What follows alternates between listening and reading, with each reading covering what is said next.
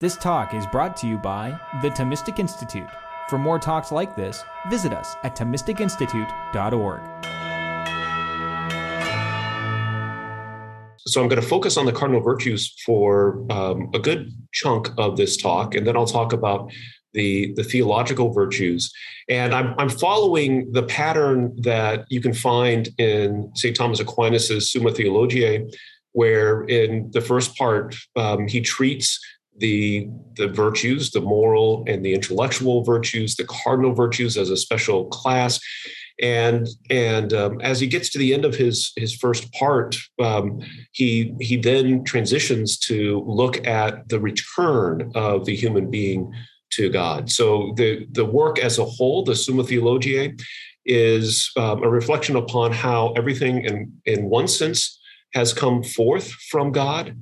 Um, and um, so the first questions deal with some distinctions between philosophy and theology, but then um, the, the created order and how the created order has issued from God. So first questions about God himself, um, and then ultimately, why did he create and what's the nature of his creation, the structure of the human person um, after treating the angels.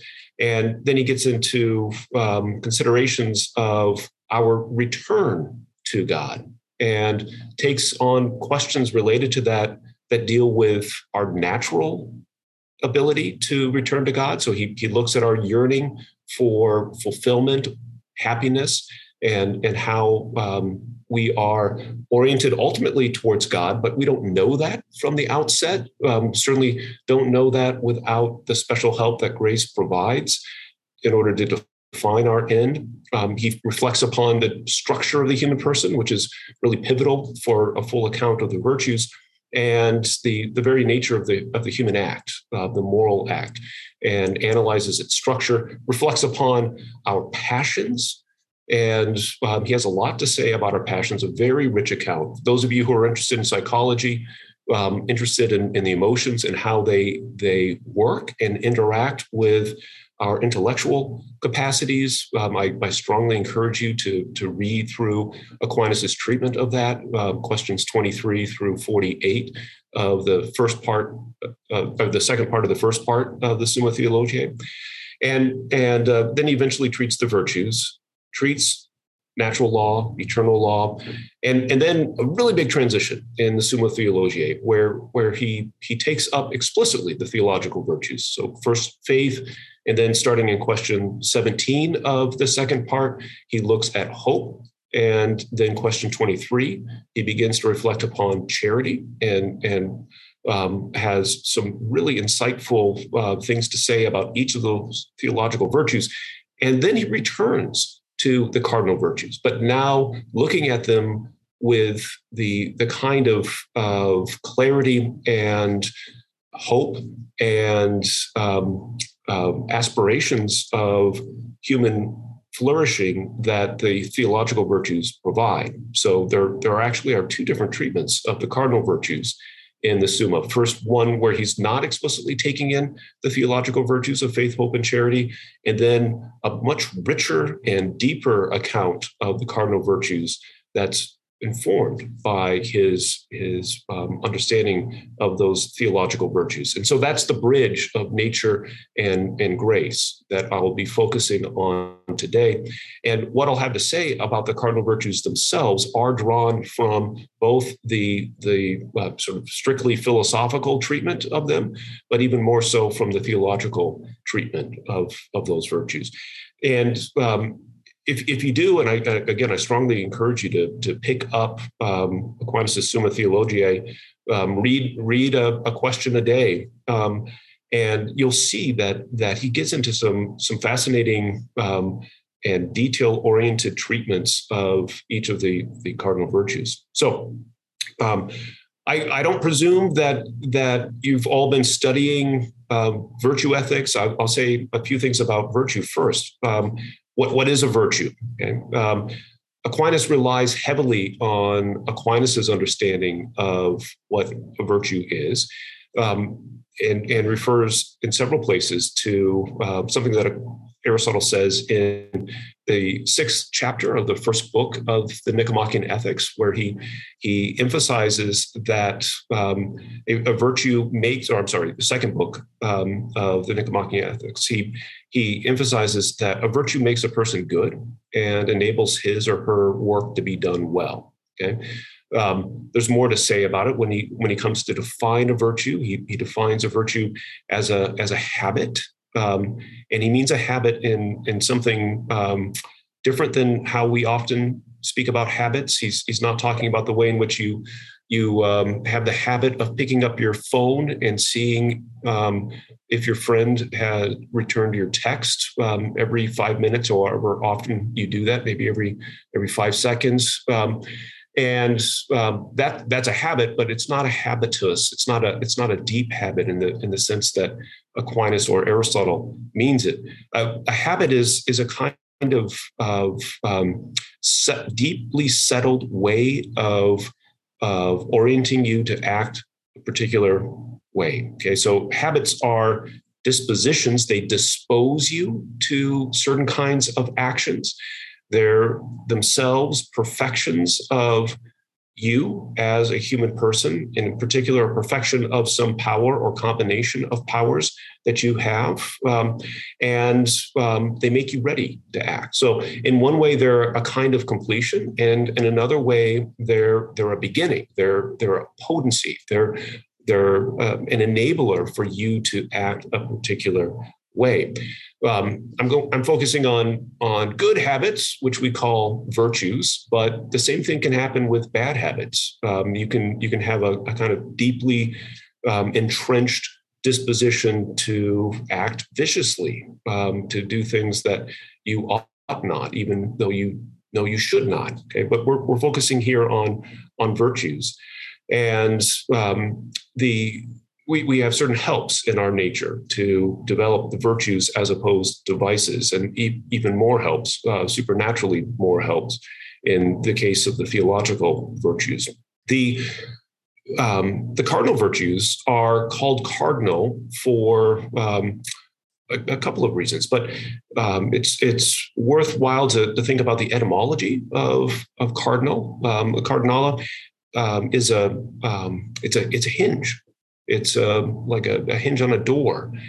And um, uh, I think Aquinas, the, tradi- the tradition uses this term because the cardinal virtues you can think of as, as the, the means by which the door to living a life well turns.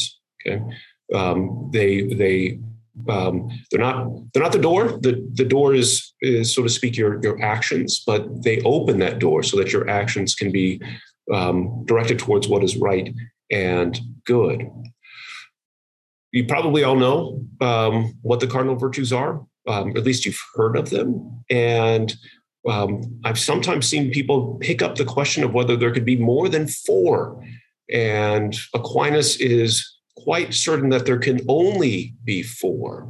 In fact, he, he argues that um, other virtues are relatable to these cardinal virtues, but I'll, I'll say a few things about why there are these four in a in a minute. But first, I want to I want to talk about those four cardinal virtues. So the first um, um, is courage, okay?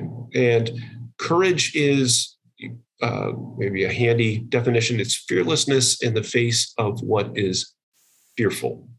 When when Aristotle is looking at courage, he does so uh, thinking about extreme cases. Aristotle often thinks about paradigms, and um, Aquinas is a little more generous in the way that he thinks about, about those paradigms. He recognizes that fortitude, another word for, for courage, um, has both uh, physical and and um, spiritual or or or um, psychological dimensions to it.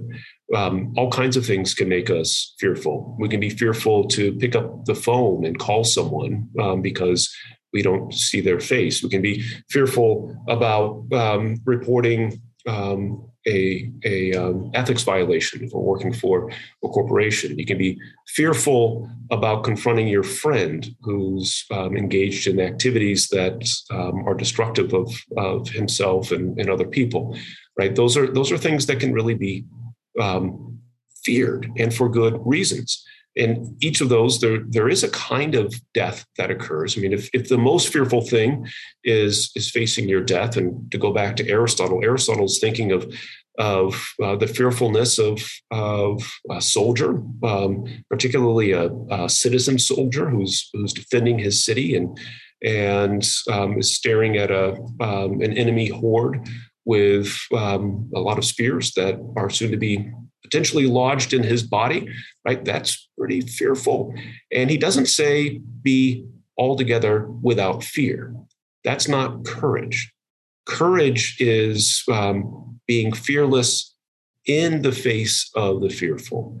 The fear does not go away. And, and this is a theme that you'll see in um, the way that Aristotle and, and Aquinas think about temperance or moderation as well. The goal is not the elimination of your, your appetite. The, it's not the elimination or suppression of your desire as such. It's the perfection of your appetite. Okay? It's, it's um, a matter of, of striking the right balance. And in the case of, of those things that we fear, um, the balance is principally between um, what you are, are um, terrified by on the one hand and what you have hope for on the other. Okay, um, hope is always directed towards some good.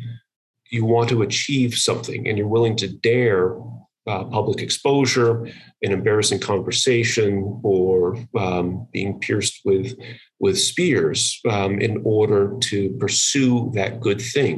You know, the the um, um, ethical um, management of the company you work for, or your friends' well-being, or the safety of your city. Right, those are the goods that you're willing you're willing to um, to uh, promote, even though it's terrifying to step forward in the right action. Okay, that's that's where courage comes in, right? Courage is this deeply settled disposition to do what's right in the face of what is fearful. But um, again, one should not imagine that you, you have an obligation or a goal, or it's even Um, a, a right aspiration to be fearless altogether. Okay, um, it's it's feeling fear rightly, still pursuing the good in the face of what's fearful. The the uh, the second cardinal virtue is is temperance or moderation, and this is a, a correct or right orientation towards those physically pleasurable goods, right? Goods of the table, goods of the bedroom. Uh, goods of whatever sensual sort that that um, you're rightly disposed towards, and um, yeah, that is to say, those are goods regardless of of whether or not um, they're right for you at this moment. But what what temperance or moderation, in conjunction with with prudence, enables you to do is to be rightly disposed towards those goods. Um, and even even in the sense of anticipating uh, the the attendant pleasure that comes with with a good meal, um, right? It's it's again not the goal to be um, without desire for the goods of the table. We'll just uh, stay within that class of of goods. Um, to to uh, pretend as though those are evils in some way is to uh, be basing your judgment on a mistaken view of, of the human being, right? We're made, God made us such that, that um, we want those things that are nourishing for our body. And uh, we want those things that are nourishing for our body, um, particularly when they taste good. No, no um, evil is involved in that as such. Okay, the the evil comes in if if you're uh, taking more than your share, more than you should, or um, uh, you've you've elevated uh, the goods of the table to being more important than um, finishing your your essay for Doctor Morrissey, or um, if if you've somehow um, uh, supplanted the right order of goods, but um, to to be without any kind of desire for goods at the table or other sensual goods, it would be to be a bore and um, to want them excessively or inappropriately, uh, excessively in particular, would be a, a kind of gluttony, right? So just as in the case of, of courage, there's a balance between hope and, and fear. In the case of temperance or moderation, there's a balance between gluttony and boorishness. Um, the third cardinal virtue is justice, and that's a little more complicated in, in um, Uh, a number of ways than is courage or temperance. Why is it complicated? Well, um, there's there are different types of, of justice. There's a general sense of justice, and then um, two varieties of um, what uh, Aristotle and Aquinas call particular justice. Okay, so general justice or justice in general. Um, Aristotle uh, defines justice as that virtue which is always another person's good. Justice is, is a virtue. Again, it's a settled disposition. It's part of, um, if you have it, it's it's it's a perfection of your very self, but it's it's always exercised for the sake of other people, at least one other person. Right? Justice is, is other-oriented. And general justice, he argues, is a, a kind of, of um, settled disposition to always promote what's good for others, right? It, it entails the other moral virtues. Um, the particular types of justice come in two varieties, one, one of which is, I think, probably really familiar um, to all of us. When, when you think of law courts, um, you, you think of justice being executed, so corrective justice. Uh, corrective justice has to do with exchange in one way or another.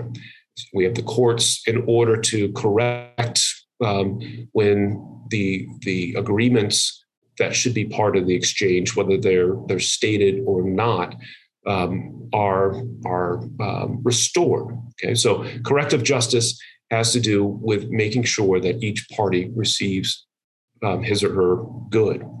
Distributive justice, that's the, the second kind of, of justice. Um, that is maybe familiar to us in some ways, but I think the ways in which Aquinas and Aristotle were thinking of distributive justice is maybe a little bit less familiar. But when, when we are looking to uh, distribute goods, um, we're, we're exercising distributive justice if we're, distri- if we're giving those goods to those who really deserve them. The um, the way in which Aristotle and Aquinas are particularly thinking about distributive justice has to do with honors. Um, so um, in, in the United States, you probably have this in Canada too. You've got highways named after um, uh, famous people. You've got universities named after um, famous people. You've got um, honors bestowed upon someone because of their remarkable contribution. Right? There's there's not been an exchange, really. In fact, there, there would be something unfitting about someone striving to, to live a um, magnificent life in which they do great things for their, their political community, um, their, their society, in order to receive honors. Right? There's something, um, it, it seems, tainted about doing that for the sake of some kind of exchange. Right? But But uh, city officials, um, um, other organizations, institutions in general, do see fit to distribute honors, to bestow them upon those who are deemed worthy of them.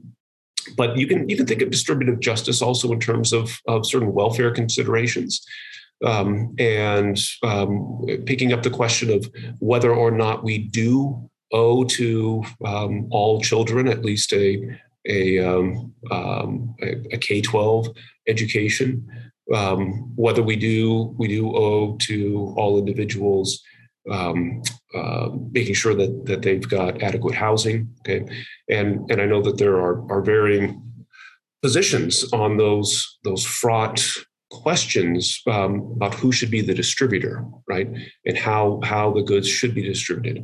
We don't need to get into those questions to, to see the point that you're taking up the question of there of what is distributive justice. Okay, um, there's there is a, a mean that applies here as well. Um, it's it's a mean between um, being deficient in in what's being given towards others or being excessive, right? Um, you can you can excessively give something to another. You can see this particularly in, in the case of honors bestowed, right? If if if um, you bestow an honor on Doctor Morrissey such that that um, um, you're you're pronouncing his apotheosis or something, right? He's he's going to be divinized. Um, this used to happen in in Rome.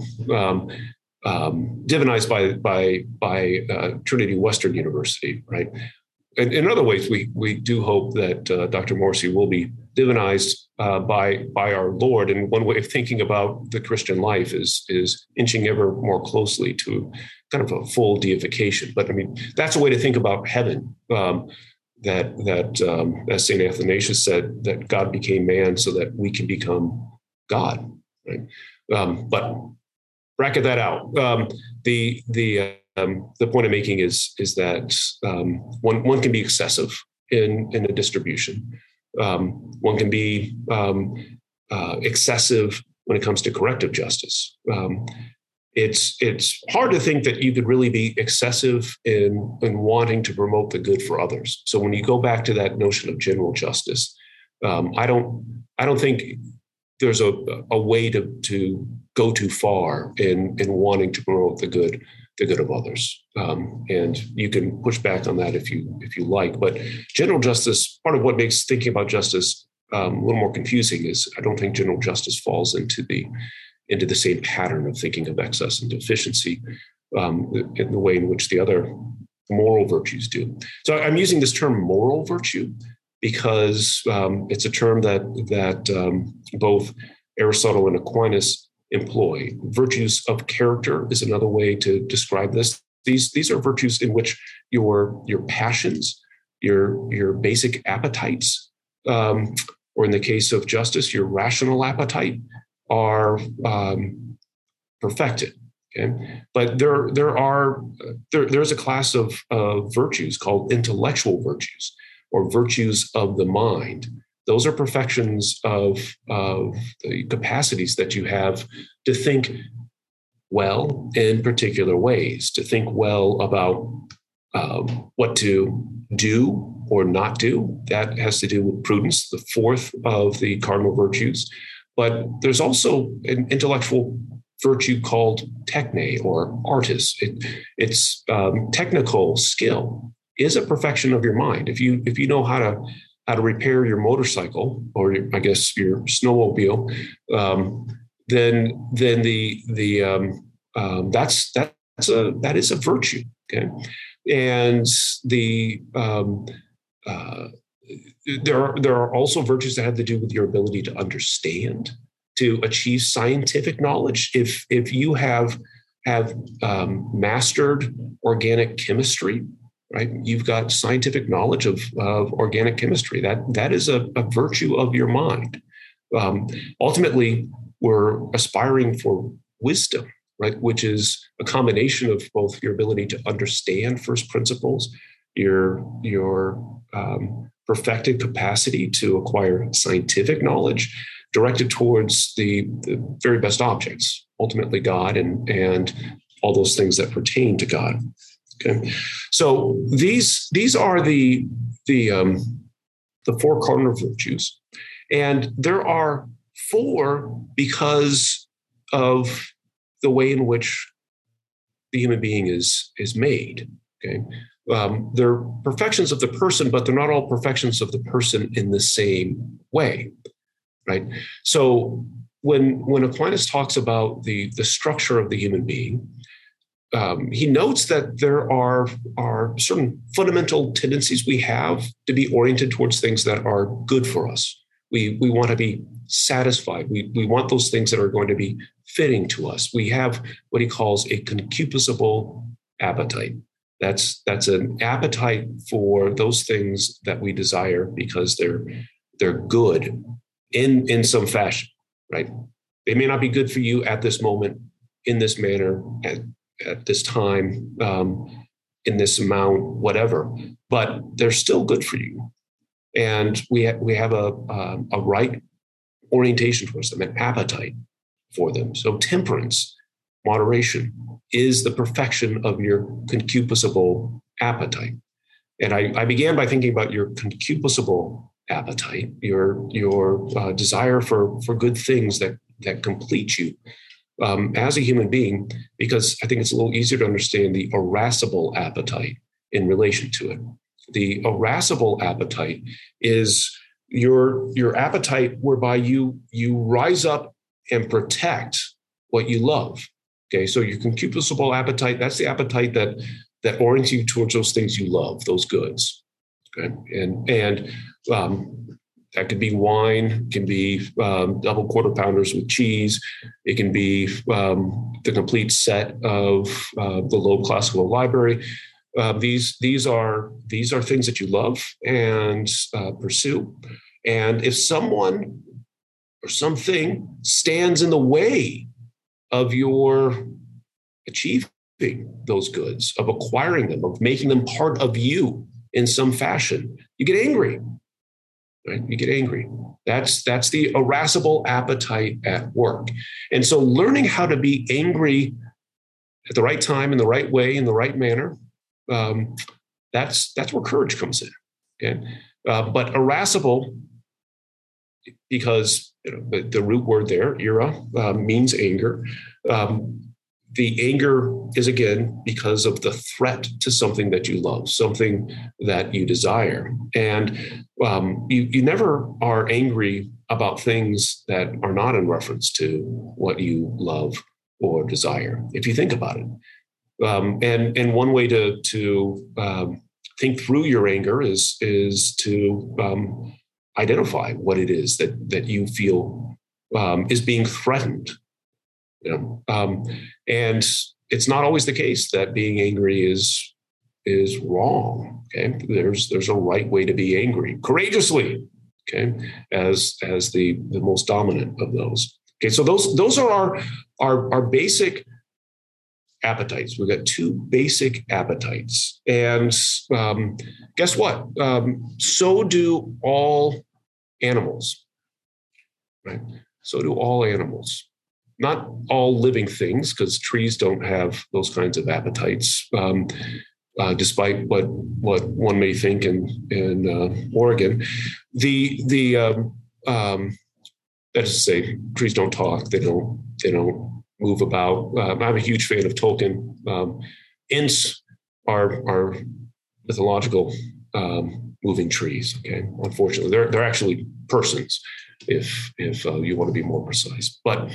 Um, but animals do have those appetites, and um, those appetites are are the the underlayment, so to speak, for our passions in general. Okay, um, my dog has has passions, um, and those passions work with a kind of of judgment that something is good, right? And um, uh, what what are the treatments of of desire? Judgments about things for which we have desires that I find really compelling is, is Alistair McIntyre's work, Dependent Rational Animals, where he, he spends a good bit of time talking about ways in which human beings are, are like um, other um, animals, non-human animals, in, in a number of ways. Um, what's different about us is that we judge our judgments about things that, that are good and seem fitting for us, right? Because we've got a rational power that surpasses what, what dogs have or other living things. So my, my dog Hector, um, um, call him Hector the Protector. Um, I'm more on the Trojan side, um, um, but um, at least at least in terms of the admiration of principal characters. And um, Hector the Protector is trainable. Um, I can I can step in and and um, now he's he's thirteen, so he's he's uh, hobbling about a little bit, big dog. But um, uh, and it is true, you can't really teach an old dog new tricks. But I, I taught him tricks for a long time. But but there I was I was training his desires, and um, he was not exercising a, a kind of principled judgment over over his desires. Okay, so we've got the concupiscible appetite and temperance or moderation is the, the the most significant way in which it is perfected. That's, again, your, your desire for, for goods, um, things that, that complete you in some way, food, um, um, family, um, other, other goods that, that are um, rightly desired. The irascible appetite is your, your appetite by which you rise up and want to protect that which is threatened. And then your, that justice I was talking about before, that's a perfection of your will, okay? Your, your rational appetite, which is not something that non-human animals have, um, but it's, it's this, this proper disposition to render to each his, okay? And then finally, reason, right? Um, reason is, is perfected by prudence. Reason is, is perfected by um, those other intellectual virtues I mentioned as well. But when we're thinking about the cardinal virtues, we're especially focused upon action. Okay, so it's it's one thing to be, and and if if you're um, interested in exploring when we get to the Q and A, okay, how, how do you acquire these virtues? Um, um, And then what, what is it to, to have a virtue and not exercise it? Uh, there are a lot of interesting questions related to that. But these, these are, are the four virtues that are especially directed towards action. Prudence is a little different because it's an intellectual virtue principally, but in a secondary way. It's, it's a kind of moral virtue, because if you have prudence, then you, you've got to have these other cardinal virtues. Um, you, you can't act... You can't act prudently without the other cardinal virtues, because they they provide a kind of uh, set of uh, first principles to orient your your um, decision making capacity well, right? So um, prudence is is right reason about what is doable, right? It's what is within your power. You cannot exercise prudence about things that are not in your power to do. You might wish that you could sprout wings and fly, um, but that's not something you can actually make a decision about, right? You just don't have that kind of, of nature. So prudence doesn't really apply there. Uh, prudence is, is the master virtue for what lies within the realm of human action. Okay? And um, we exercise prudence when we act. We also exercise prudence when we reflect upon our actions or our failure to act, okay? If we have prudence. Okay? You, you've got underlying capacities to think about your action, about um, your inaction, to reflect when you have an examination of your conscience. Um, but when it comes to um, the perfection of those powers, then you have prudence. So We, we've we've got these these four cardinal virtues, and I said early on that that they're necessary for human flourishing, but they're they're not sufficient. Okay?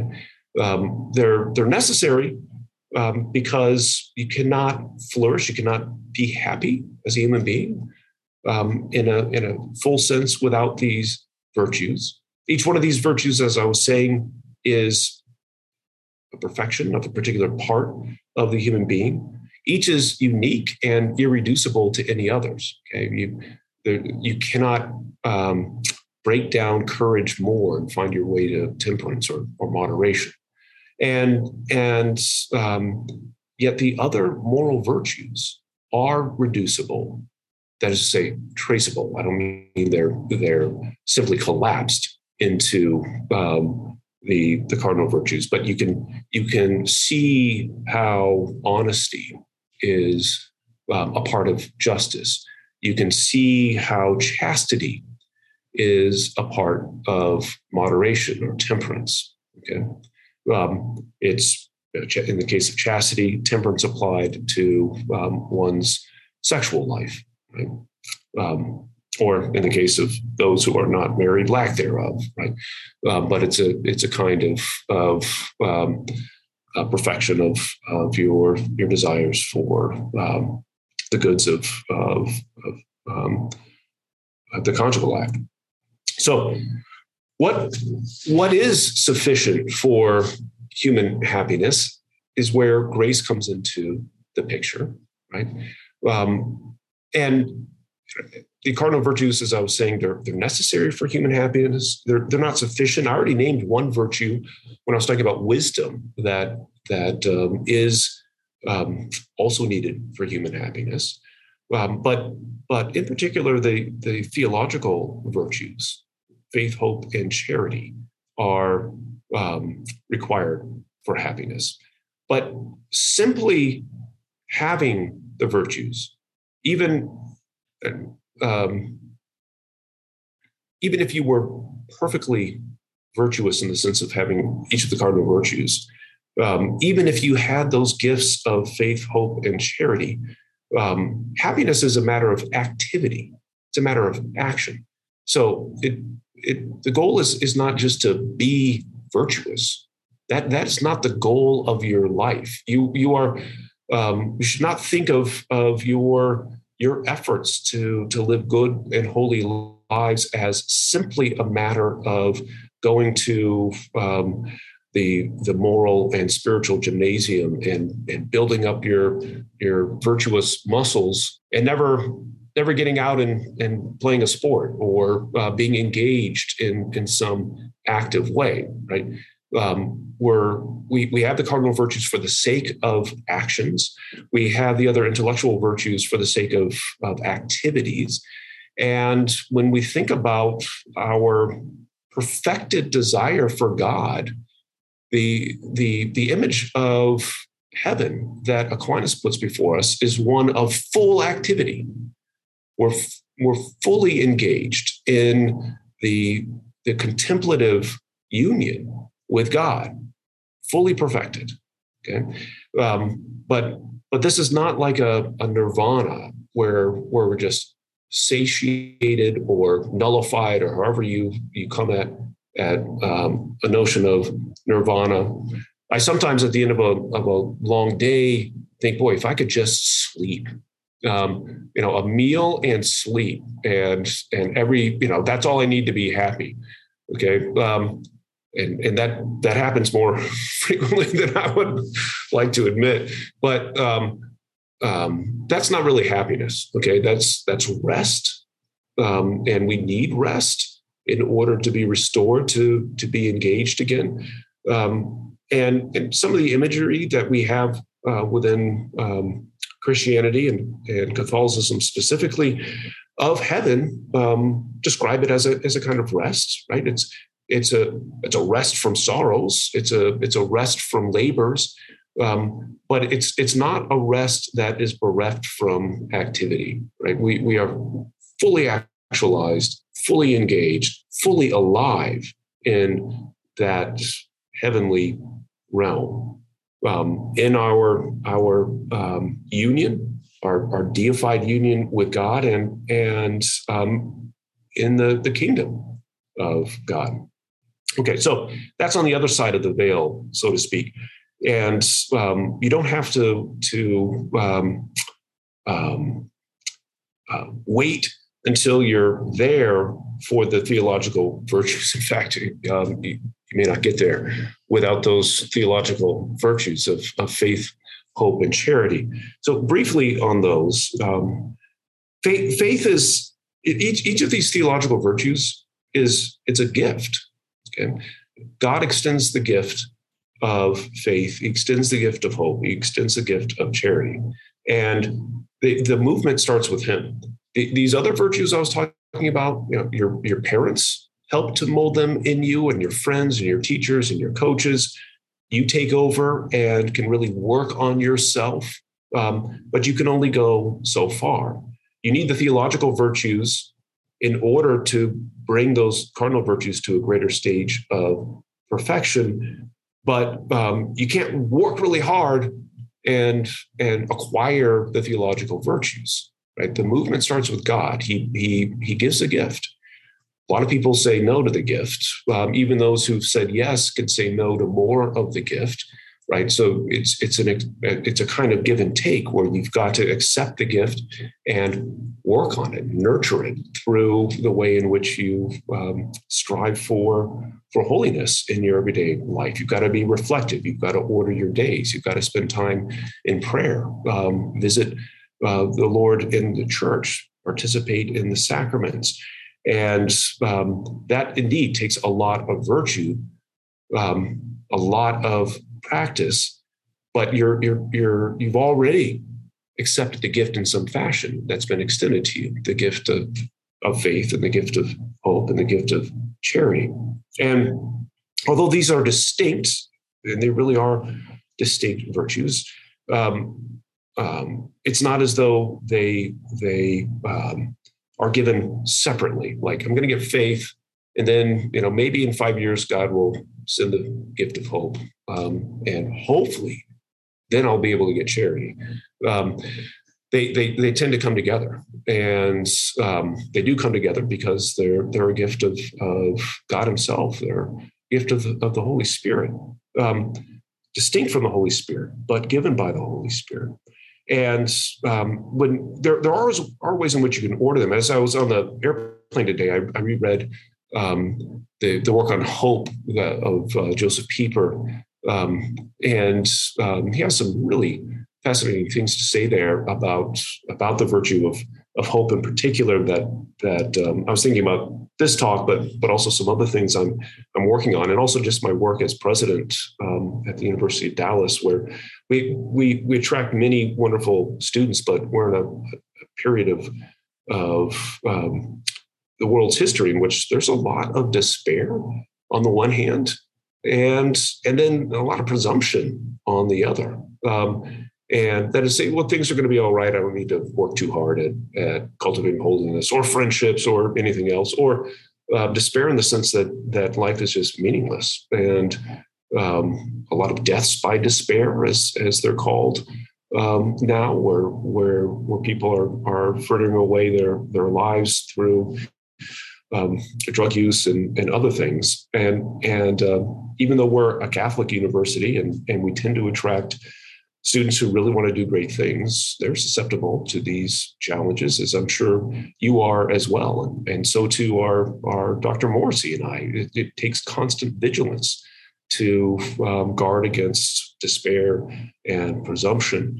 And um, what, what um, Pieper really draws out at the outset of this work is, is the way in which every human being is, is um, um, in a, a position of, of um, being on the way. Okay, um, he uses the language of, of um, homo viator, or a, um, um, a, a viator uh, status. We're in, we're in a state of journey, okay, stretched between our origin and our destination. And what, what um, hope enables us to do is indeed to see that, that our, our destination is union with God. Okay? That, that's working upon our, our natural desire, but we really have hope that that divine union, the goodness of our full completion, is possible. And you can see how, how hope works then closely with faith, because one cannot see God as your full end or your true end without the virtue of faith. So faith perfects our intellect. It gives us a kind of, of certain knowledge. Even if our faith is small, we at least have enough faith to hope that there is um, the possibility of, of the fulfillment of our desire. Our natural desire is to live forever and to know everything, right? Um, and um, despair would be, to echo uh, Jean-Paul Sartre, a kind of, of um, uh, view of, of that natural desire that all human beings have um, as, as being an expression of, of a useless passion, right? Um, it's it's unfulfillable. Uh, what what it is to to be a Christian is is to see that that natural desire that we all have to know everything, to live forever, to be deified in some fashion. And and I do I do think there is this this natural desire.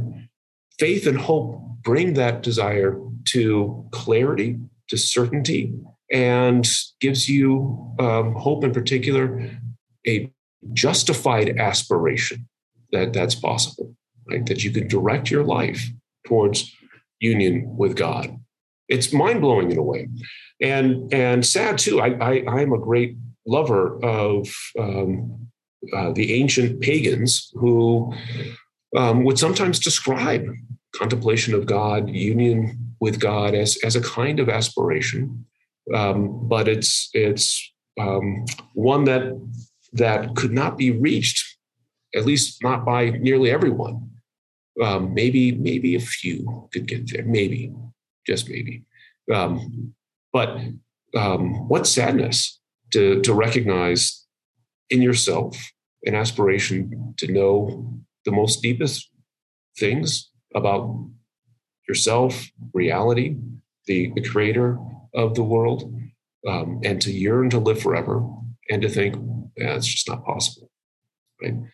With with faith and hope, it's possible, and and and that's that is a an awesome thing to reflect upon. Charity, unlike faith and hope, um, um, hope hope is is is kind of like prudence. It it allows you to exercise supernaturally great judgments about about what's um, within your power, understood as as um, elevated by by God's gift. Um, they're, they're they're both attached to the intellect. Hope stretches between the intellect and, and will. Um, charity is is really a perfection of of the will, and yet um, has this power to reach into the very heart of things. Okay, so your your intellect, faith faith is about God, right? Um, just like your your knowledge of organic chemistry, it's about organic organic chemistry.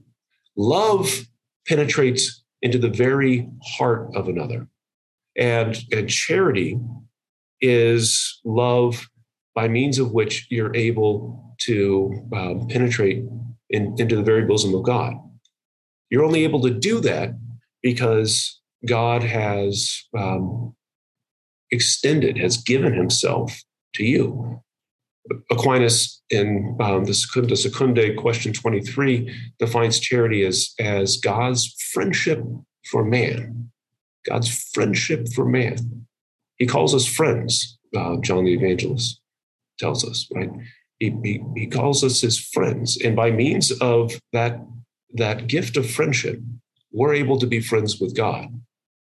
We're able to to um, hope for a kind of of you know, equality. Might sound too strong, but there is a kind of equality if you're deified with God, right? So charity is is God's friendship extended to you, by means of which you can exercise, live in friendship with God and with others. Right, the, the great commandment, love God and love others. It's only possible to fulfill that truly with the gift of charity. Okay?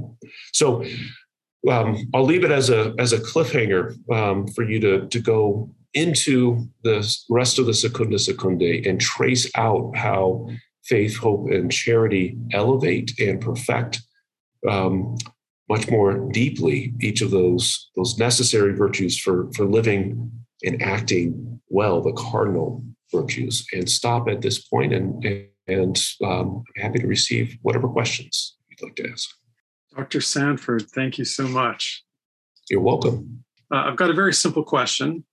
I'll, I'll just state it. I'll, I'll, I'll ask it, and then you can think about your answer while, while I explain while I'm, why I'm asking the question. Okay. So the question is, what are the first principles of ethics? Are, are, are there more than one moral principles? And, and the reason I'm asking the question is I heard you talk about virtues in a way that seemed to imply that virtues are first principles, or at least prudence is, is a first principle. Mm-hmm. In, in my introduction to philosophy class today, we were looking at, uh, just before I came here to this talk, we were looking at the United Nations Universal Declaration on Human Rights. And I was making the argument to them that these articles of the Declaration of Human Rights are the conclusions of moral reasoning. And you need first principles in order to do that reasoning and arrive at these sound conclusions. And uh, as we went through the list, I tried to argue uh, that this or that article pointed to these first principles of natural law or these first principles of moral reasoning. And I was using that to make the case for John Finnis's list of, of seven first principles of natural law. And in my contemporary ethical issues class, we've been arguing about Finnis's list for a few weeks now. And my challenge to them has been, you know, is there anything we should cross off the list or add to the list? Because people will say there is no list of intrinsic goods, therefore there are no first principles of moral philosophy. Or maybe there's one, pleasure. And so I've been giving them the, the Aristotelian argument against that. So to sum up, why, why I'm asking the question is that I know that we're kindred spirits. This is how we met at uh, philosophy conferences. We realized we're both Aristotelians and, and Thomists. But today, who's our best interpreter of Aristotelian Thomistic moral philosophy? Uh, And if you want to get into the debates, it's going to be a debate over, okay, what are the, the principles of ethics and how many of them are there? So what do you think? Well, I do like Finnis's list. Um, you know, I, I think there's something to that. So let me, you, that was a very different question at the end, I want to say, Chris, but, um, but, but let me, let, let me, uh, that is say, what, what are the first principles of ethics you asked at the beginning? And then you, and then, you know, um, who's the best proponent of the best list? And then um, what's the implicit question, right? The explicit oh. question is, what is the list of principles? I, I tell my students there are seventeen. I'll cover them this semester. But that implies, you know, the whole debate about new natural law theory and so on. Yeah, no, I, I, I appreciate the question very much. And I, I'm going to, um, you know, Aristotle and Aquinas are a little different on, on this question. Um, I, I am a, a, a natural lawyer, um, and I don't mean what I was just doing with, with Chris, which is more like a civil lawyer or something, trying to um, poke a question um, and reply. But but um, um, I believe that there's a, a, a natural law, and I, I believe that saying there's a natural law is not a matter of mere belief. I, I think recognizing that we have fundamental obligations that um, are, are readily available to every thinking human being is um, uh, something that can be defended and articulated.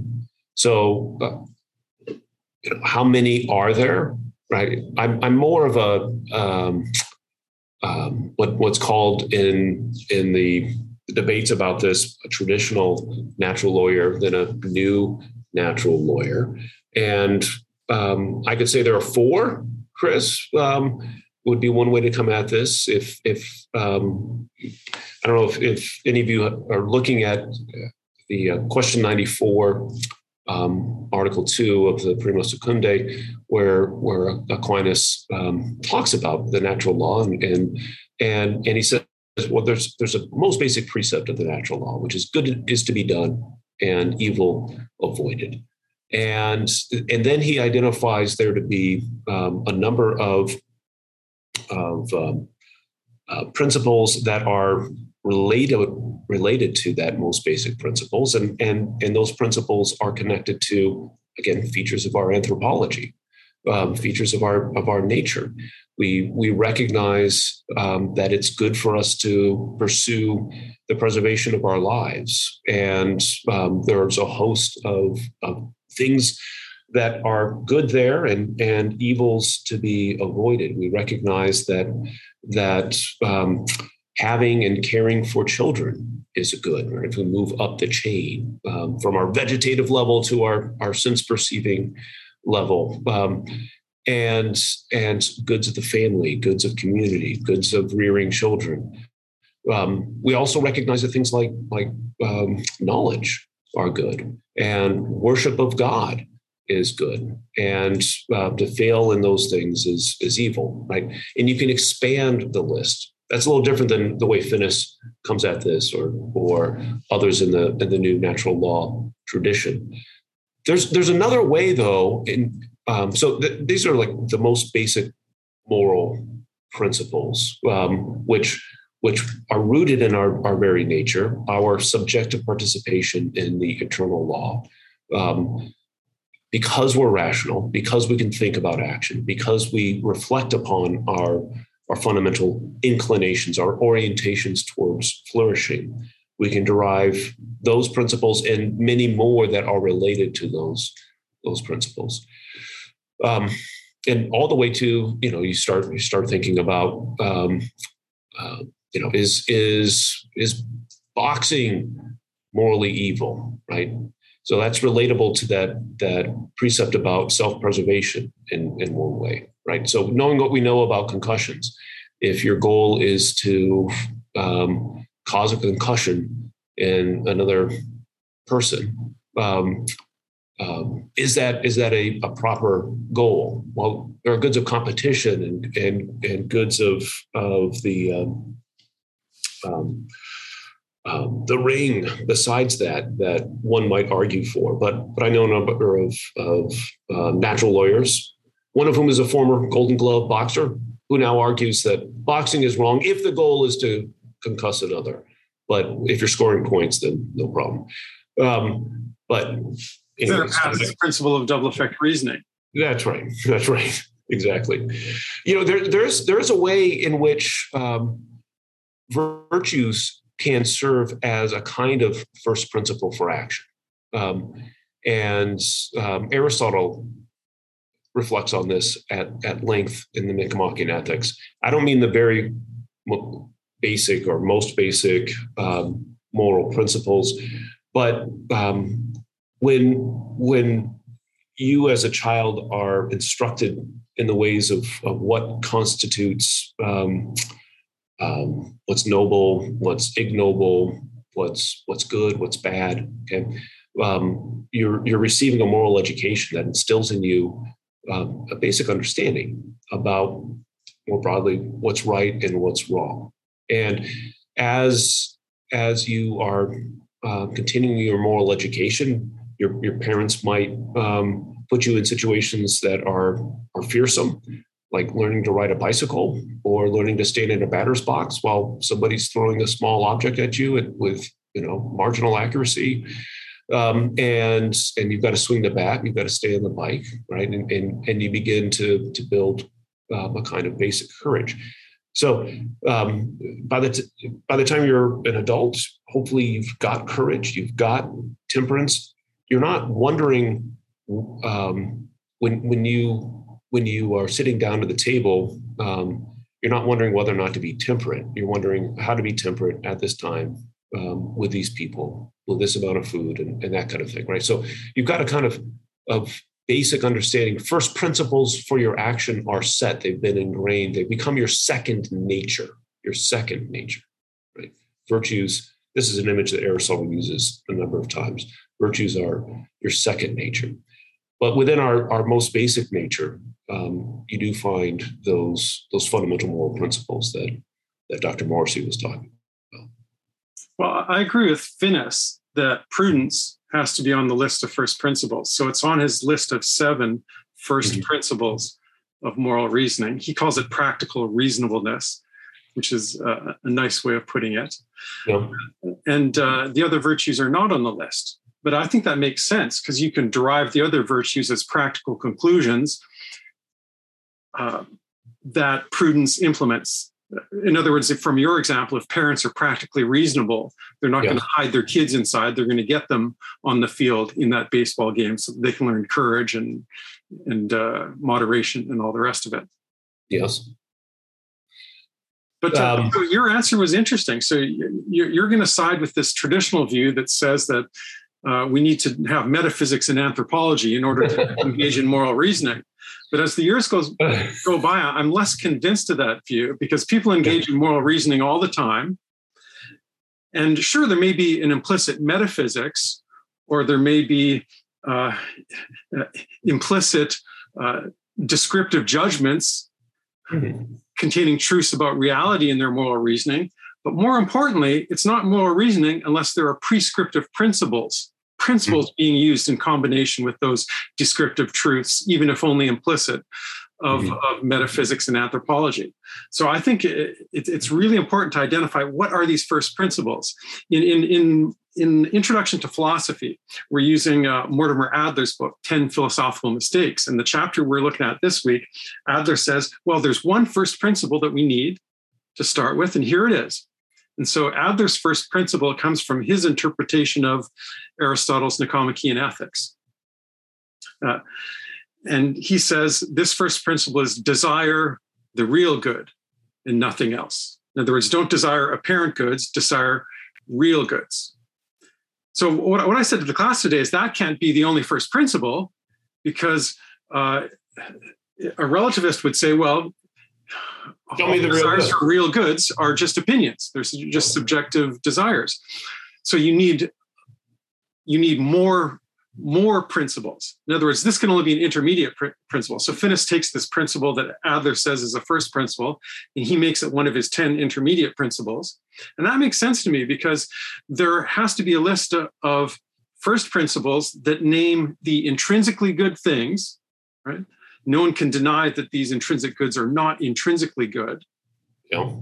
And so once you know that, then yes, seek those real goods using the virtue of practical reasonableness, or, or prudence, as you call but, it. But, you know, just, just as just as we don't have to um, engage in metaphysics in order to practically reason, nor do we need to lead a, read a list of, of, of basic or intermediate principles in order to practically reason, right? So I, I, I think I think we're we're talking about two different questions, right? Um, I guess I was looking at okay, where do they come from, and and how can they they they spread, right? Um, you're looking at it at it from a um, in media res um, approach in a in a way, yeah, right? Yeah, and yeah, and and yeah, I agree. That's a good way of putting it. Yeah, and and and I I I'm comfortable with that. Um, and, and I think it, it depends on which question is, is really being asked. And, and sometimes in these debates, we're not careful about that. But you do not need to be a metaphysician in order to practically reason and, and, um, and to practically reason excellently, right? And I, and I do think we experience basic um, moral principles as part of the, the uh, um, architecture of, of our of our um, intellects and, and our experience of the world. Um, but that doesn't mean that that's, that's um, um, all that can be said about, you know, why is it that they're experienced that way? What does that mean? What justifies them? But I think when it comes to, to um, exercising practical reason, um, being, being practically rational, um, Uh, almost nobody is is going to start doing metaphysics or trying to to count up a list, right? That's that's what uh, that's what we try to do in philosophy, where we say, you know, is this it, right? Is there more? Are we missing something? Um, is this too many? Um, where did these come from? What's their what's the justification for them? And those kinds of questions, which are really important, right? But but um, there are a lot of good people in the world um, who. Um, don't wrestle with those questions in, in that manner, who exercise the very principles that, that Finnis articulates quite effectively. Yeah, okay, so I take this to be Meritan's point about connatural knowledge, but still as moral philosophers, we're, we're going to look at these people and, and we're, we're going to say, okay, what, what are the implicit intrinsic goods that are the goals of all your action?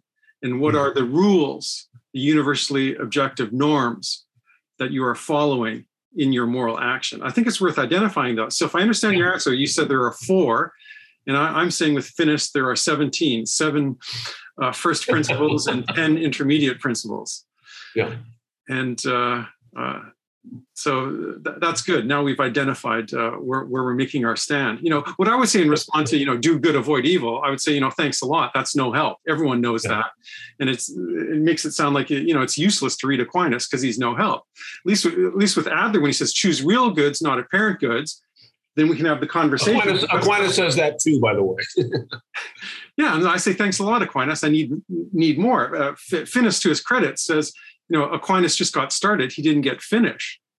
Mm-hmm. And and the worst thing that, that Thomists do is they think that uh, Aquinas is done, and they don't do the hard work still required in moral philosophy. So that, that's what I'm pushing at with this question. All right. Well, I, I'm I'm I'm happy to be pushed at, and and I, I wouldn't say there are only four. I, I said in one sense there's four, um, but I, I I do think I do think there's a way to trace the seven of um, or four or three. Okay, the the um, um, or you could say for Aquinas there are, there are thousands, right? Because we're adding to the natural law as as we chase out its implications, right? So um, you, you might, I'm sure you will, disagree with this claim, um, and I've got to think it through more. But the the seventeen are traceable to the three. Yeah, I'd have to hear the argument for that, because uh, Griset and Finnis make a strong case that the, the seven first principles are mm-hmm. intrinsic goods that are incommensurate with each other. And right. practical reasonists will say, Uh, we need some combination of all of them, but each of us has to decide exactly what that combination should be. Yeah, the, the incommensurate claim is is where this would this would um, receive the most attention. But. Yeah. So anyway, I'm trying to start an argument here, but I thought I'd grab the first question. Thank you for your response. We we can keep going later on, but I don't want to shut out the students. I just wanted to give you the context of what we're talking about in our classes. I'm really no, that's fa- that's fascinating. And, and let me just say, for your sake and the sake of your students, you know, I I think I agree with you. Um, um, but when it, when it comes to the way we approach things in many arrays. Um, And and I'm I'm I'm less convinced of the the metaphysical um, standing. I, I I have worries that that Finnis and Griset and Boyle are are running into a, a kind of epistemology um, over metaphysics um, in the sense that that um, and and and then I do I do worry about the the is ought. Um, Um, never the two shall meet um, concerns. That is to say, I, I when, when I think about nature, um, I, I, I, I do think that there are certain um, ways in which um, ought is part of the natural order, um, particularly with respect to the, the, the human being. Um, but um, that's that's another it's another. Um, you might agree with that, but um, I do. Yes. Okay. I do. Okay. So I think both both Finnis and Adler have this interesting kind of moral reasoning, where they say that moral reasoning needs two types of premises. You need is judgments and ought judgments. The is judgments we get from you know historical experience, life experience. The uh, the the ought judgments. Well, we're going to need some principles, not thousands of them, but you know, a, a manageable few that we can recognize as being uh, self-evident, or better, just as intrinsic goods, or as universal absolute moral norms. With those principles, we can combine is and ought together, and that's how we derive oughts, not from just is it's. That's the mistake. Right. The, the, the course says all we need is anthropology and metaphysics. No, if we recognize, you know, the, the connatural oughts that most people orient themselves with in their daily moral reasoning, and as moral philosophers, if, as moral philosophers, if we can identify, you know, uh, rigorously what are the oughts that that we can, can identify, I think that's what we need to do. Maybe Marcus, I'll let Marcus ask a question because I'm afraid of dominating our, our, our time. Marcus is, is a brilliant student. He uh, studied moral philosophy with me, uh, and we had your, your book, uh, Before Virtue, as one of our textbooks. And so he was uh, showing that to us at the beginning of our talk tonight. Marcus, do, do you have any questions for Doctor Sanford uh, tonight? Yeah, thank you, Doctor Sanford. I absolutely love the talk and you two's uh, exchange. Now, I, I do see, uh, I think uh, one student asked, can you define grace in the chat box? Mm-hmm. Mm-hmm. Um, grace is, is it, it's uh, the, the basic meaning is a kind of, of gift, right? Freely given gift. And um, so when, when um, you're gracious to someone, right, you're, you're giving them a, a, a, a kind of, of uh, Um, attention, you're you're exercising your your um, attentiveness to them in a way that's that's um, just a gift. Okay.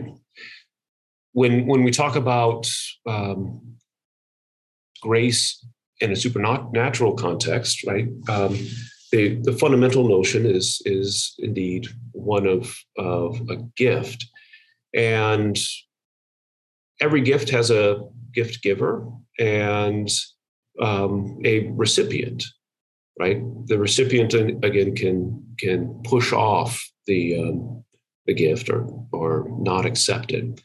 And um, yeah, I'm not I'm not sure where to go if if the person who asked the question is is looking at grace from a, a particular point of view. I was tempted to start talking about how grace perfects nature, um, but but the fundamental idea is is just um, something that's that's freely bestowed for the benefit of the recipient. There you and go, Ashish. That, that that's a wonderful definition. Okay. Uh, I know that she has an assignment where she has to define grace. So she's she's wow. she's asking everyone this question. She asked it uh, of me earlier on. Oh, good, good. Yeah, I, I, I, I really like your answer a lot. Uh, okay. Sean has his hand up, so I'll let Sean ask his question.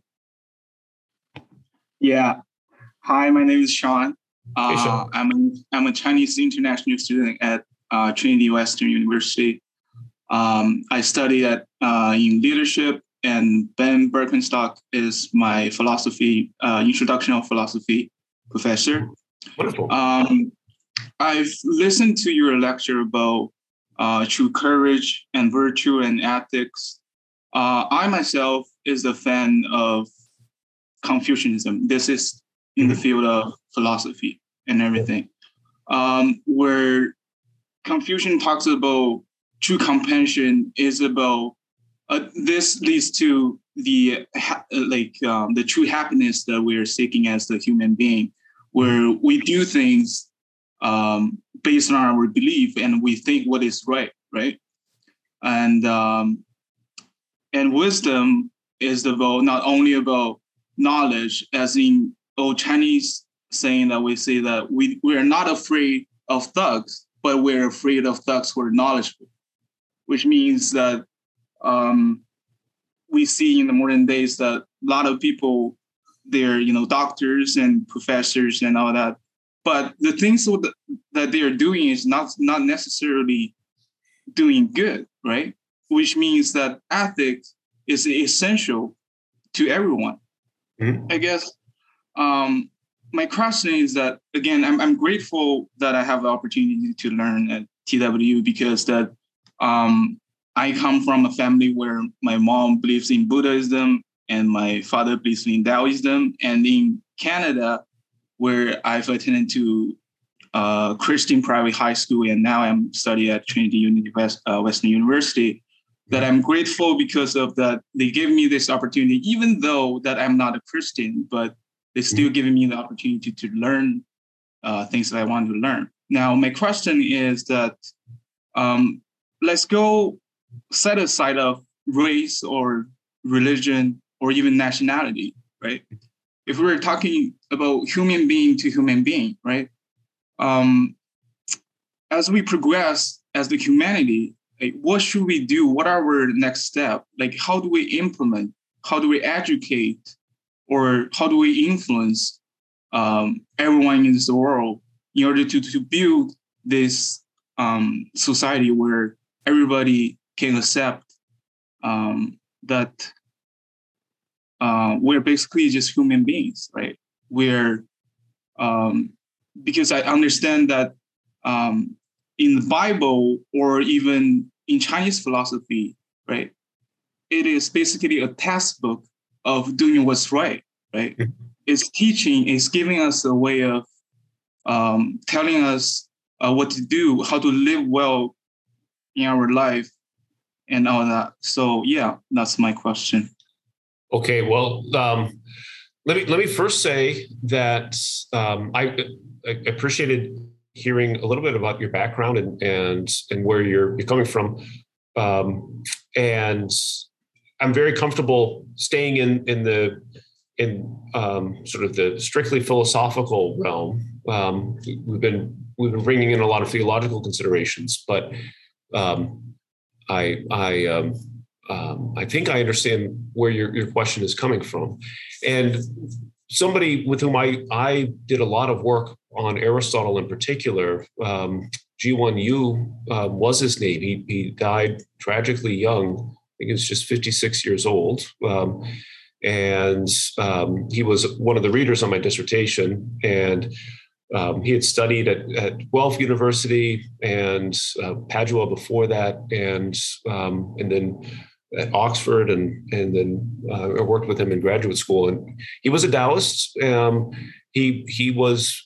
He he went to university um, because of his a, a test that he took. His family lived in the countryside and and um, was working on a um, rice production um, uh, farmland, kind of um, structured um, rice production, and he did really well on a test. And they moved him to schools and and. Um, The um, um, a couple of cities, and he ended up um, winning a scholarship because he had the best essay of anyone um, when when he was at university, and and they sent him to Italy and then Canada, and um, he retained his his ancient orientation, or his you know his, his initial orientation towards Taoism, um, and we he has a book on on Confucius and Aristotle, which I, I would recommend to you, Sean. And um, um, and we we would have very long conversations about the differences and similarities between Christianity and and Confucian thought, in particular. Um, and um, yeah. It, It, it, it was very sad that he died died so young. He he did he did die a Christian at the very end, but um, a Christian who who I think would still call himself a Confucian. And um, so, when you were talking about you know, the knowledgeable thug, okay, uh, maybe I'll, I'll launch in there. Um, you know, gotta watch out for those knowledgeable thugs. The the um, Because they're they have something that can look a lot like virtue, but but isn't. And um, one one of the things that Aristotle really emphasizes in his account of the virtues is that a, a virtue is is um, never able to be used wrongly. Um, the moral virtues um, are always for what's best and right. They're always connected to a, a correct um judgment. And and what uh, Doctor Morrissey and I were talking about is, well, how do you know that judgment's correct? How do you get into that? But let's just let's just say we we, we know what a what a virtue is, and um, a, a virtue can't be used wrongly. So if when you've got a thug or um, um, thug already has a pretty pejorative claim, but let, let's let's take let's take somebody who's who's um, a great seducer of others, right? Somebody who's who's ruining the lives of others because they're they're really dedicated to just sort of uh, using using sexual partners up, right? In a in a in a serial fashion. Uh, this person eats really well, exercises regularly, studies, so that he's got all kinds of, of clever things to share. He, he loves he loves particularly to to um, um, find other people who are in university settings, and, and he wants to impress them with with his knowledge, right? But he's he's doing this with no intention of building a relationship with others. Um, he just he just wants to use someone and then move on. Um, so you might look at that person and think, wait, you know, they're really taking care of himself. He's studying, he's exercising, he's in good shape, um, and looks like he's temperate. Looks like he's pursuing knowledge and wisdom. Looks like he's he's you know he is charming, right? But all of these things are are used. Are, are directed towards the the activity of um, um, not respecting the dignity of others, right? He's he's missing the big thing, which is seeing the intrinsic humanity, the the dignity, the preciousness of those others that he just wants to use and and and and put another notch in his belt. Or um, that that's that's not a man of virtue. It's possible to have the appearance of virtue but to be hell-bent on doing things that are um, destructive of others, right?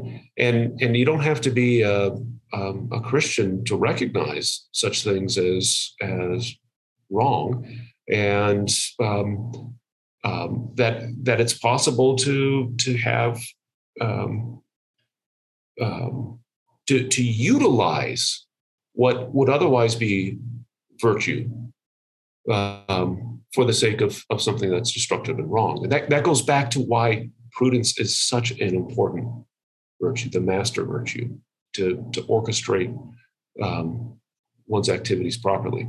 But but I certainly agree, Sean, that that there's a there is a real um, uh, fundamental significance to recognizing the intrinsic dignity of another uh, as well.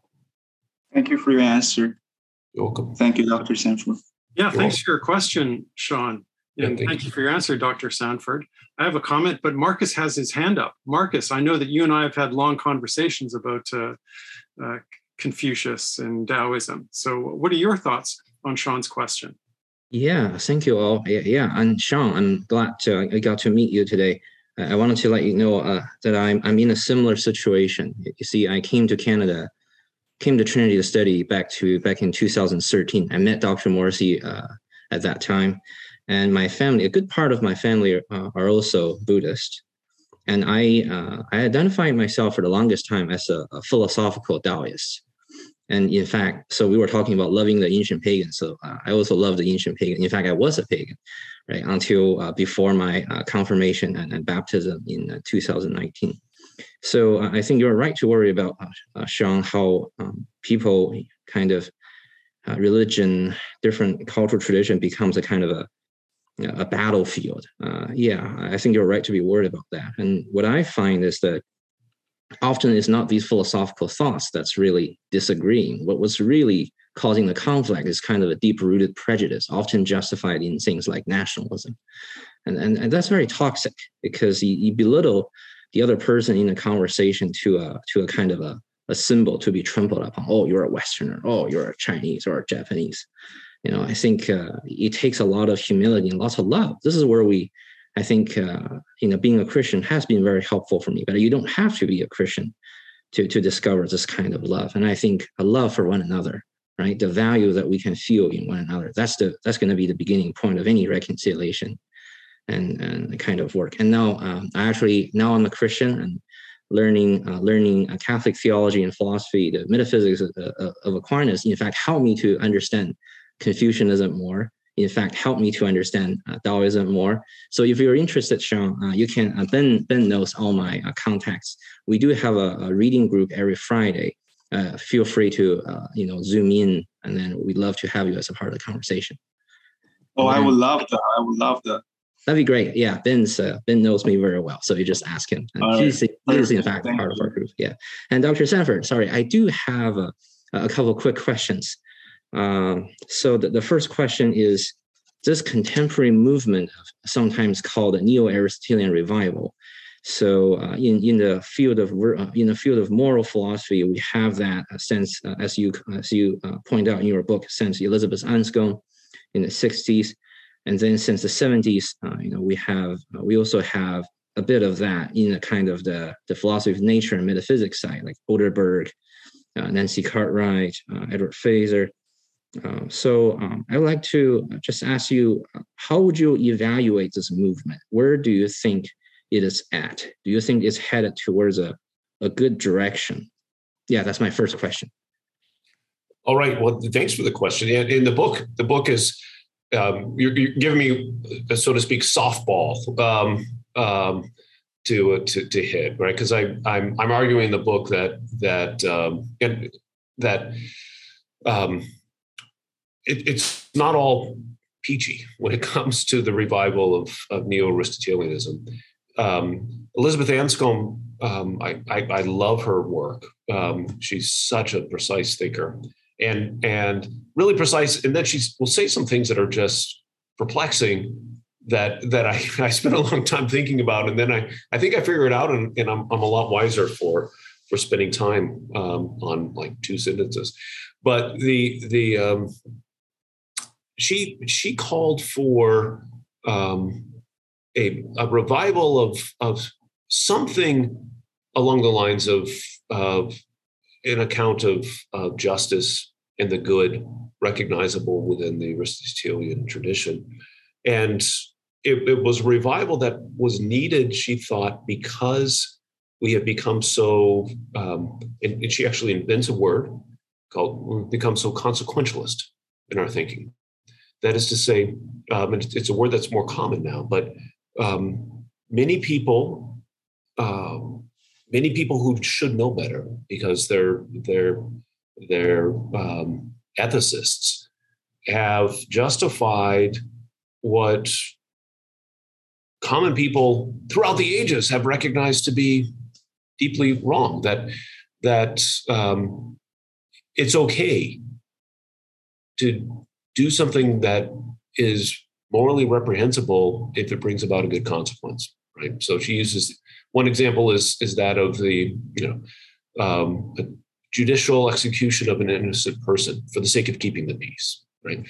Um, all kinds of examples of, of lying for this, right? So at, in her day, she she noticed that there, there was this growing tendency to provide sophisticated arguments in defense of, of actions that are obviously wrong. And um, you know, her her range of things that were obviously wrong might be wider than than some people's. I mean, she's she one of one of her Um, acts of protest was against her, her university for honoring um, Truman. And she thought it uh, wrong to do that because President Truman had, had uh, com- uh, commissioned the dropping of an atomic bomb, um, um, a couple of them, right? And, and so she thought that that was so obviously against just war theory. Um, the innocent people were killed, that that um, to honor someone would be inappropriate. Not everyone's going to agree with her on that.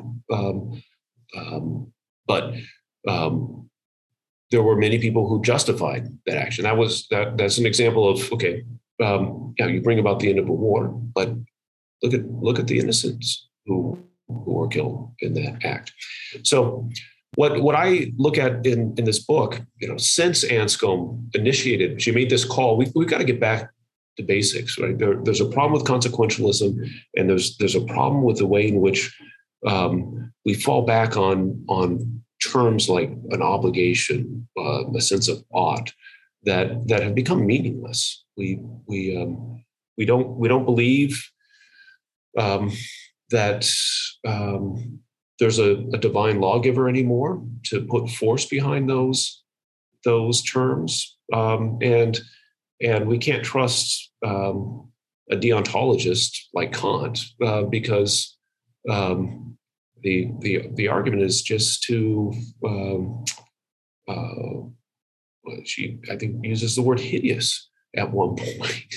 um, it, it's it's it's it's just like this thought world that that doesn't really meet the need of of of practical reasoners um, who are trying to think through how to act well. Um, so now we've got justified and empty approaches to uh, thinking about what's right and wrong with really bad consequences on a large scale, right? Um, so think of drone warfare now, or or other actions that that um, um, are going on, and and um, we're not paying much attention to it at all, right? Think of, of human rights abuses on, on grand scales, right? Justified because of the sake of some consequence.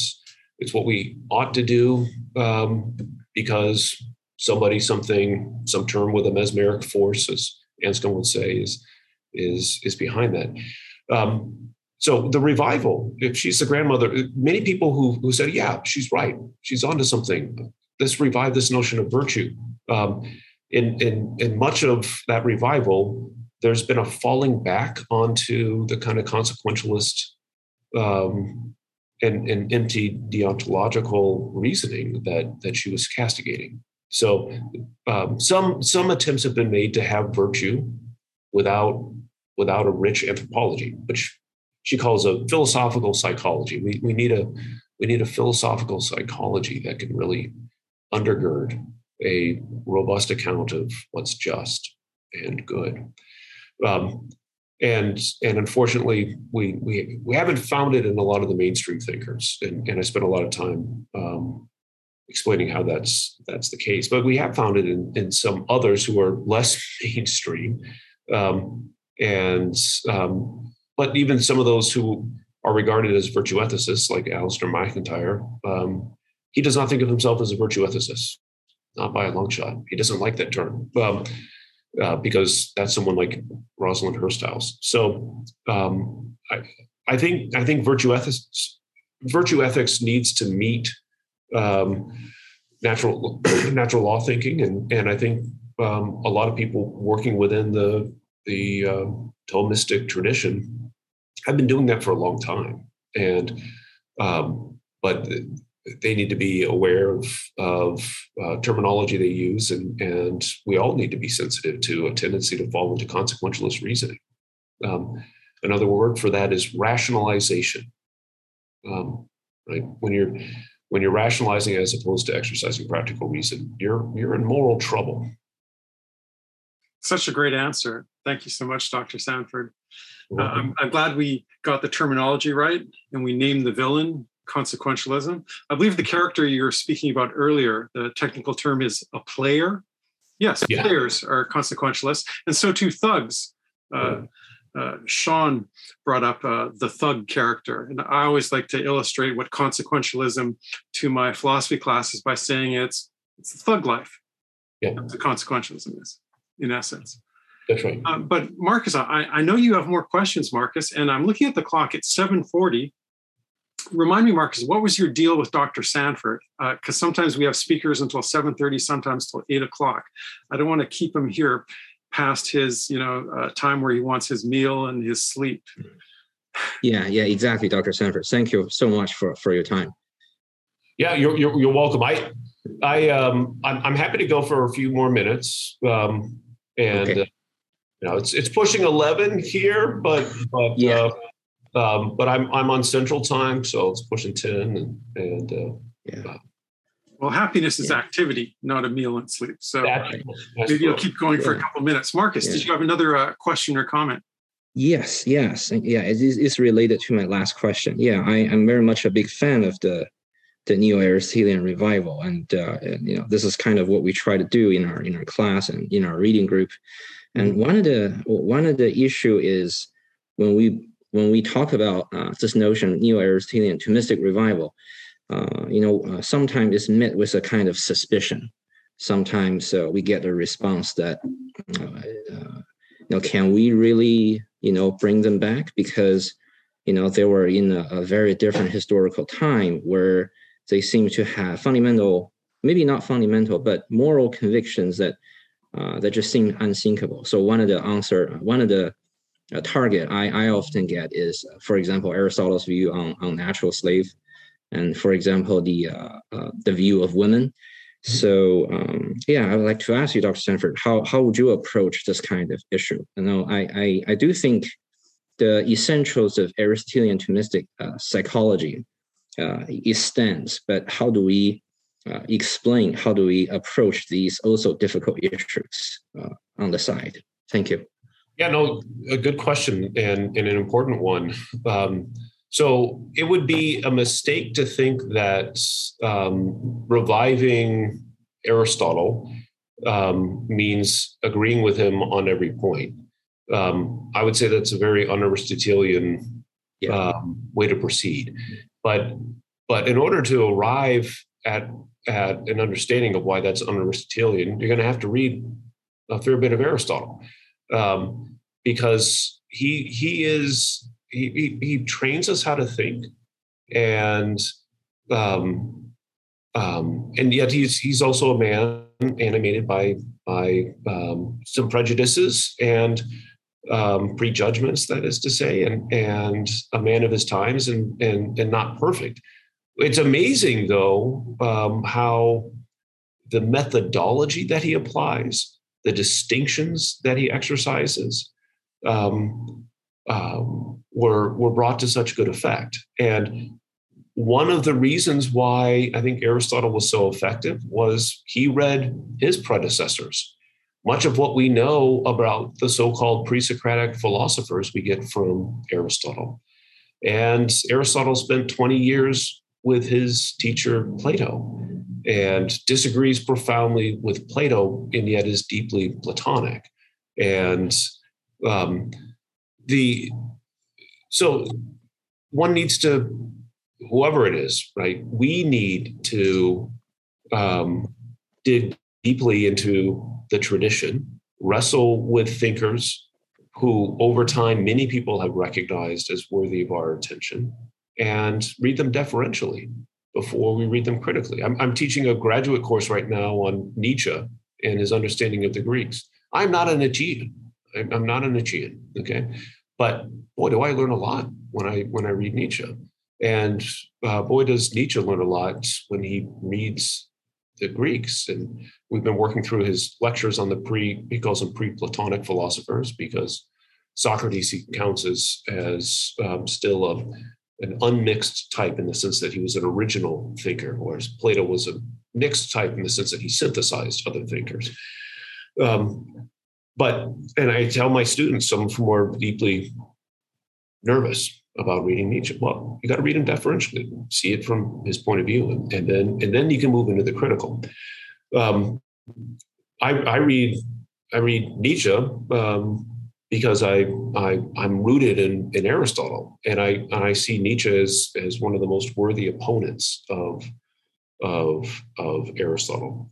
But again, um, when I read Aristotle, I don't agree with everything, but I have to spend a lot of time trying to figure out what he what he means, and and um, that time has been rewarded time and time again um, in ways that other authors have not rewarded me um, with with the time investment. Um, and and you do have to read Aristotle slowly. And I, I, last year I taught, I don't teach nearly as much as I used to. So uh, the last taught the last time I taught was a graduate course on Aristotle's metaphysics, just that work. Um, this was fall of twenty twenty-one or twenty twenty. Um, was that the last course I taught? Anyways, um, so line by line, going through the metaphysics, working with the Greek, and and trying to to make what sense we can from that.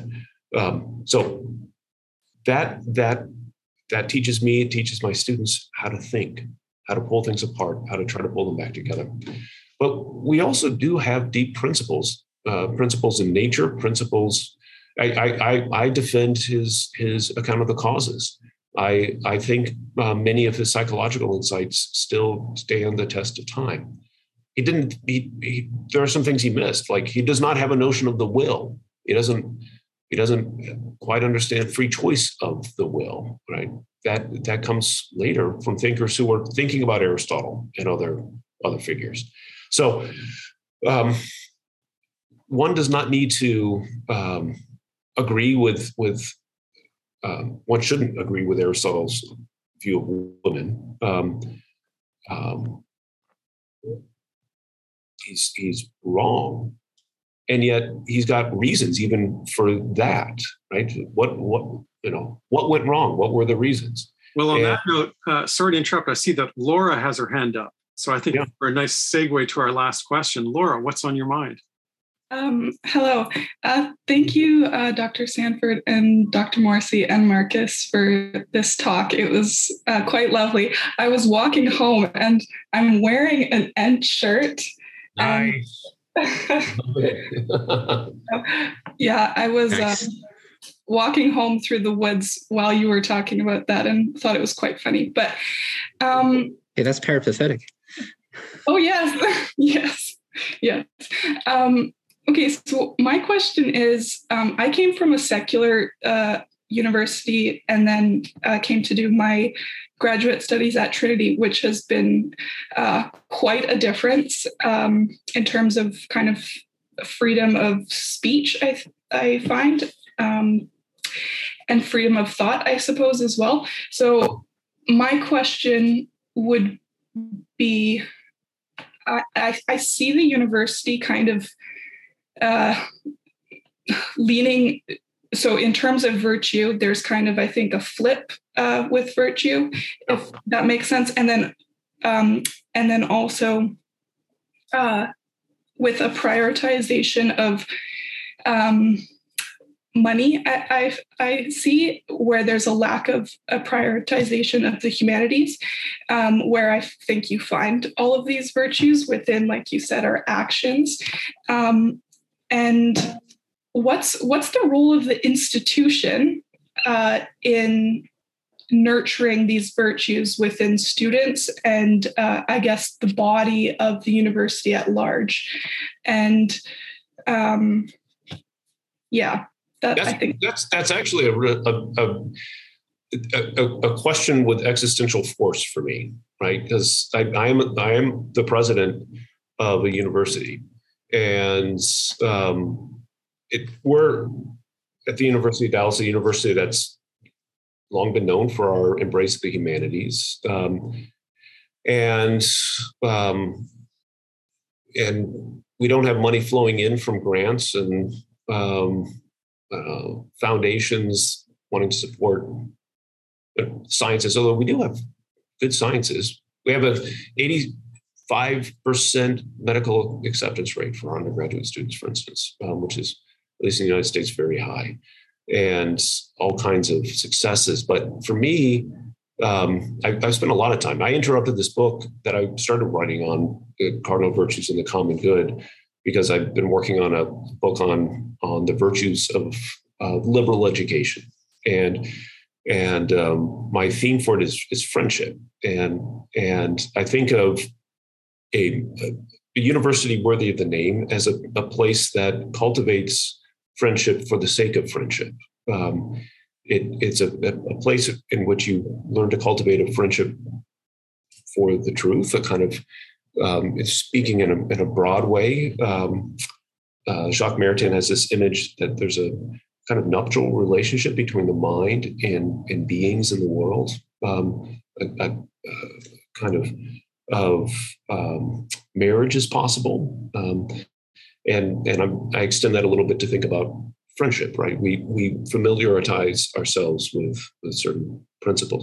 We that's possible because of the way in which professors extend friendship to students and students to professors, and that's a, a really important friendship that's that's overlooked and in fact sometimes treated with with fear and and.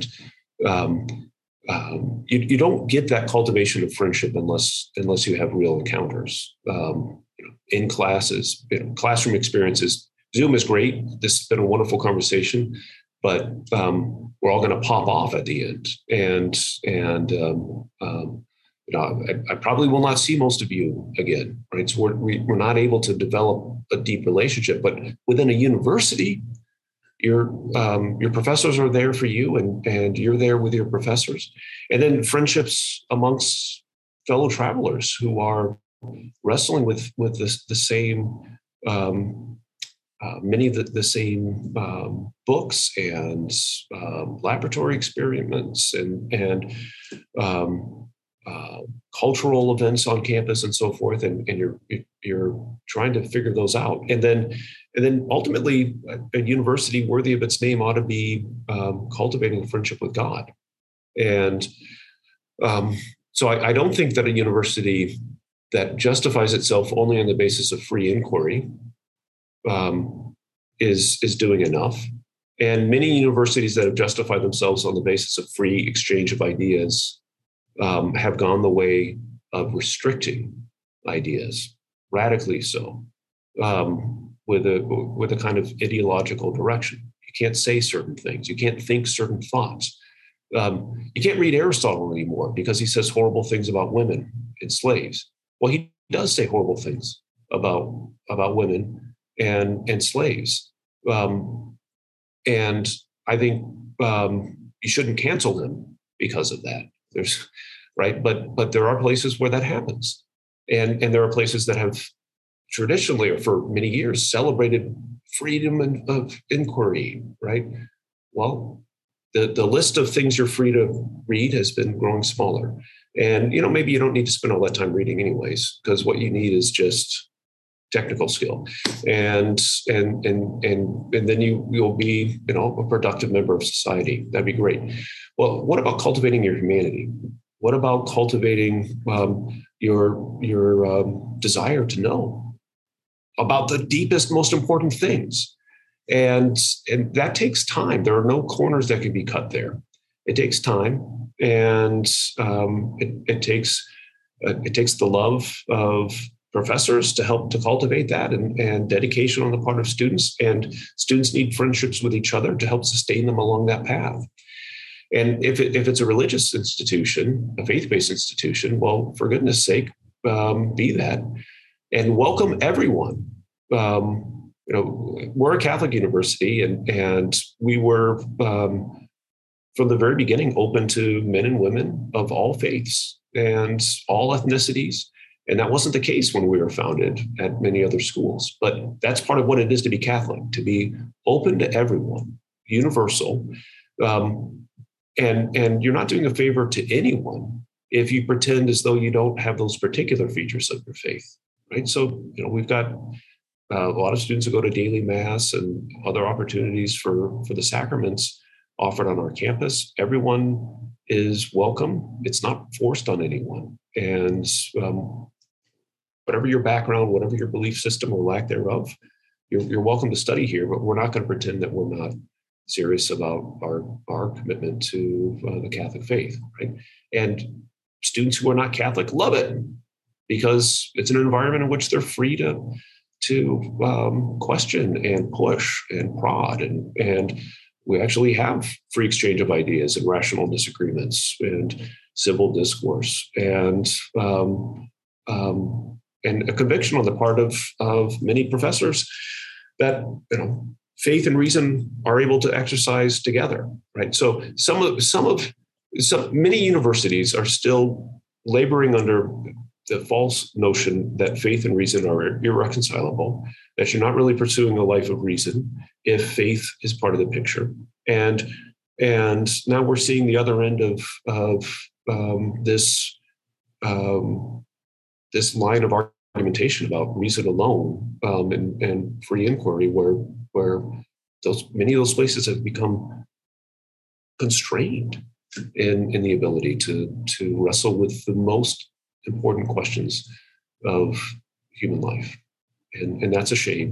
And and I hope I hope those places turn around, and and. Uh, um, It's it's wonderful what, what you're all doing at Texas um, Western University and cultivating a, a community there of of um, those within a broader university um, and the broader university itself. I yeah, I, I'm not going to hazard any any speculation about what's going on there, but but Did I you think just call us Texas Western. Or are we now taking Trinity, over Trinity the University of Dallas? Western.